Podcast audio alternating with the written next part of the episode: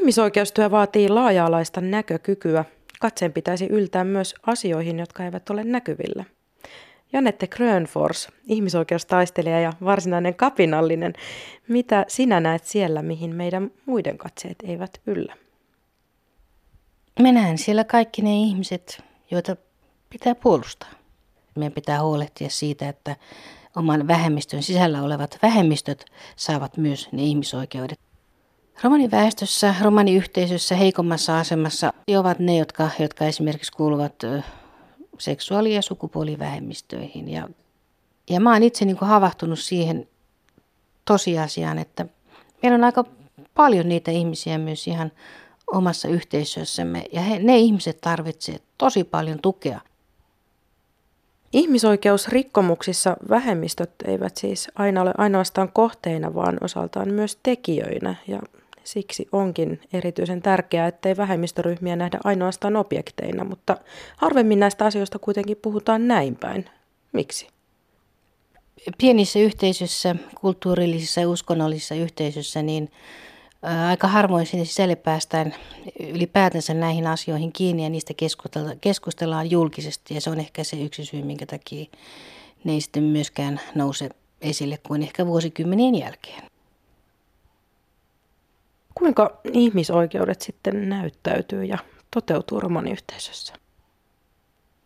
Monin paikoin ymmärrys ihmisoikeuksista on mielestäni vähän yksipuolinen, eli ei, ehkä romaniväestön keskuudessa ja toki muidenkin ehkä vähemmistöryhmien keskuudessa hyvin subjektiivisesti, että ne on itse asiassa minun oikeuksia ja minun kaltaisten oikeuksia, joka taas on jo lauseena, saatikka tekona ja ymmärryksenä erittäin syrjivä.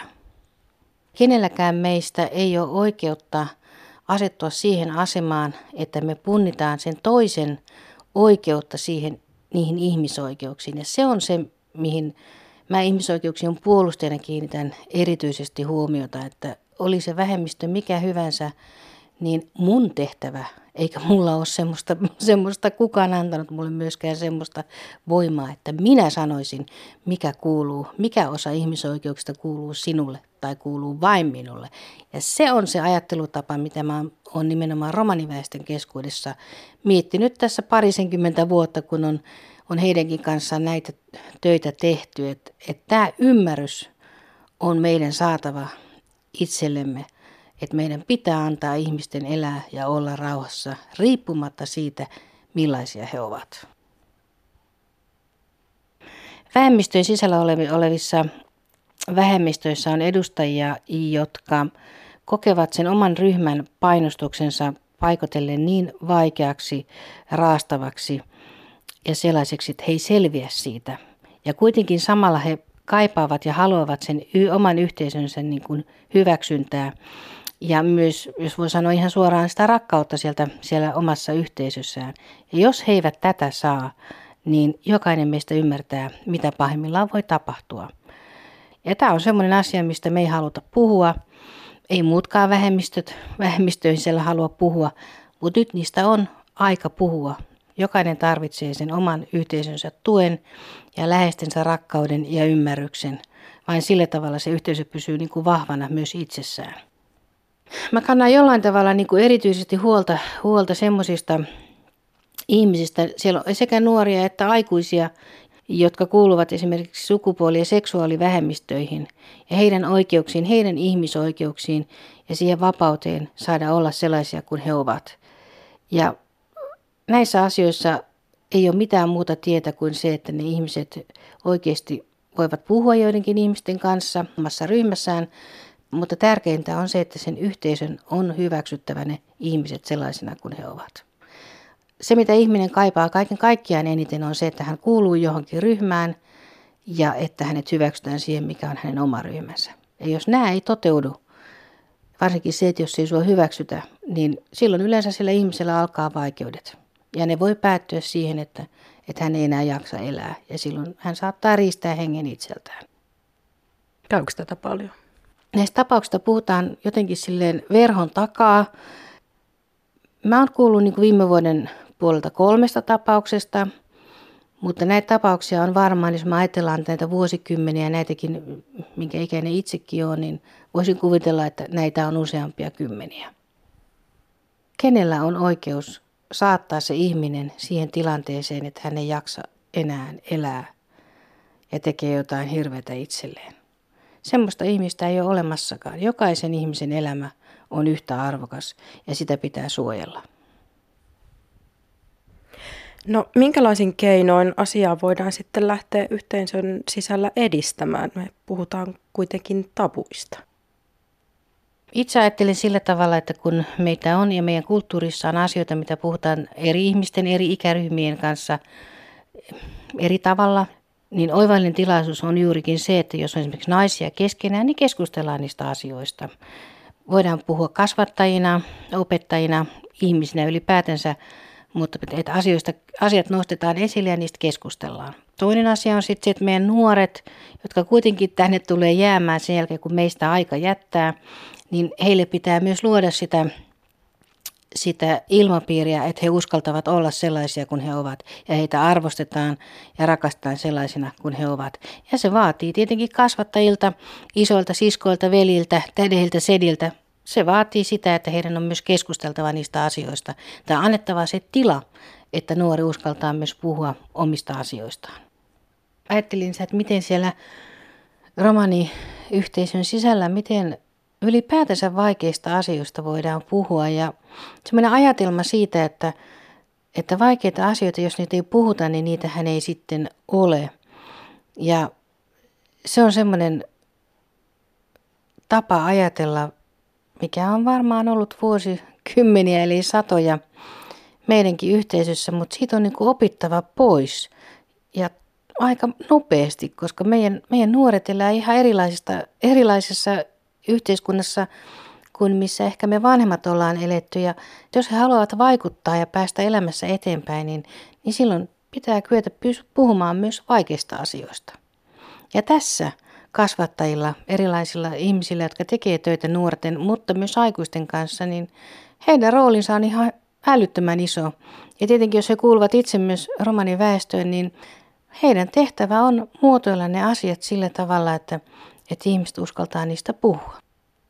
Niin, pitää aina muistaa se, että romanikulttuuri on kuitenkin semmoinen kulttuuri, jossa on ollut tapana hyvin ja ihan hienosti ohjata lapsia ja nuoria opettaa elämään, mutta se ei tarkoita sitä, että lapsen ja nuoren elämä pitäisi olla samanlaista kuin ehkä joidenkin muiden elämä tai perinteistä elämää, romanielämää elävien.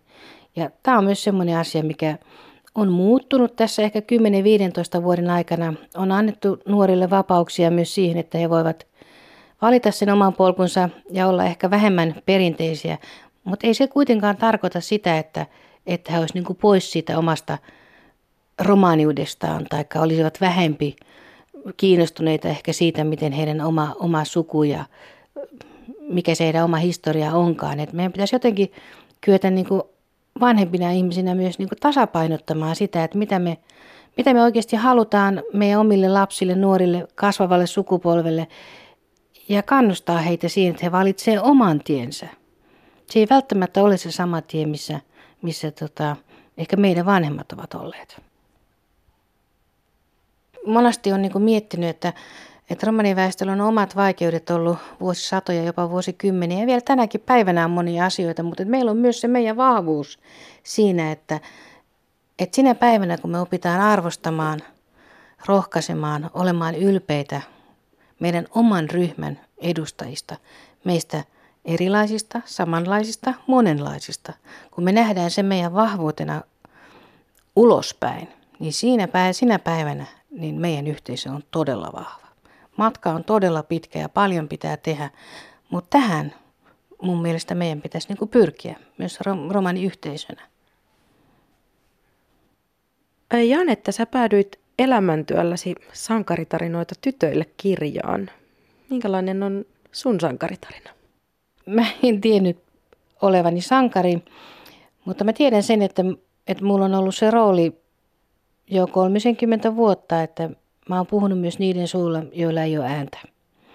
Ja niiden puolesta taistellut ja ja saanut itsekin aika paljon osakseni kaiken näköistä, jota ei missään tapauksessa olisi kuulunut saada. Ja toisaalta, että mun ihmisoikeuksia on loukattu todella raasti ja todella pahasti, mutta ehkä juuri sen takia niin mulla on ollut sitten se voima ja vahvuus, että mä oon voinut taistella niin romaniväestön puolesta kuin monien muidenkin vähemmistöjen ja muidenkin etnisten ryhmien puolesta ja naisten oikeuksien puolesta, seisoa siellä ottamassa niitä nuolia vastaan ja sanoa, niin kuin ne asiat oikeasti on, ja myös ajaa sitä, että se ihmisoikeus on meillä kaikilla samanlainen.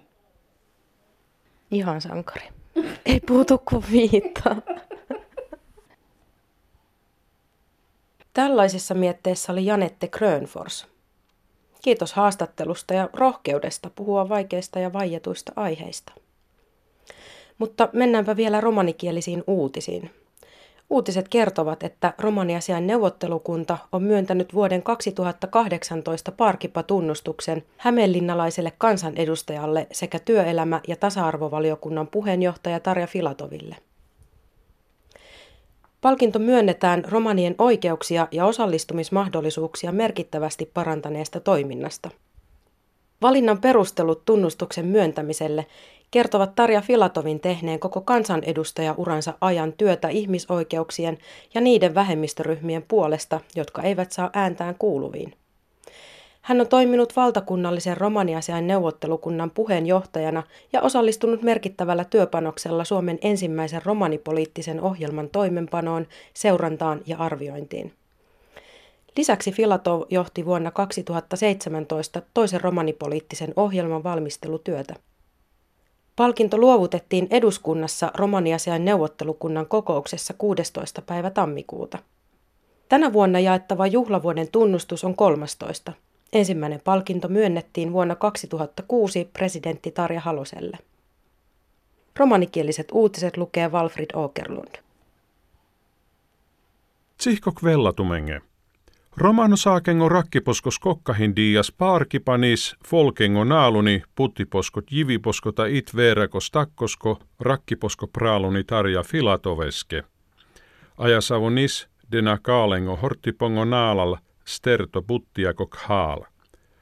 Dala saaki, soske dova, nishin diine Filatoveske, rakkavena dotta, te joihin tsertas hilo lako folkengo naaluni tiia, butti komujengo hortipongo naal, tadola peska folkengo naal, sonalena lengo lyija auri.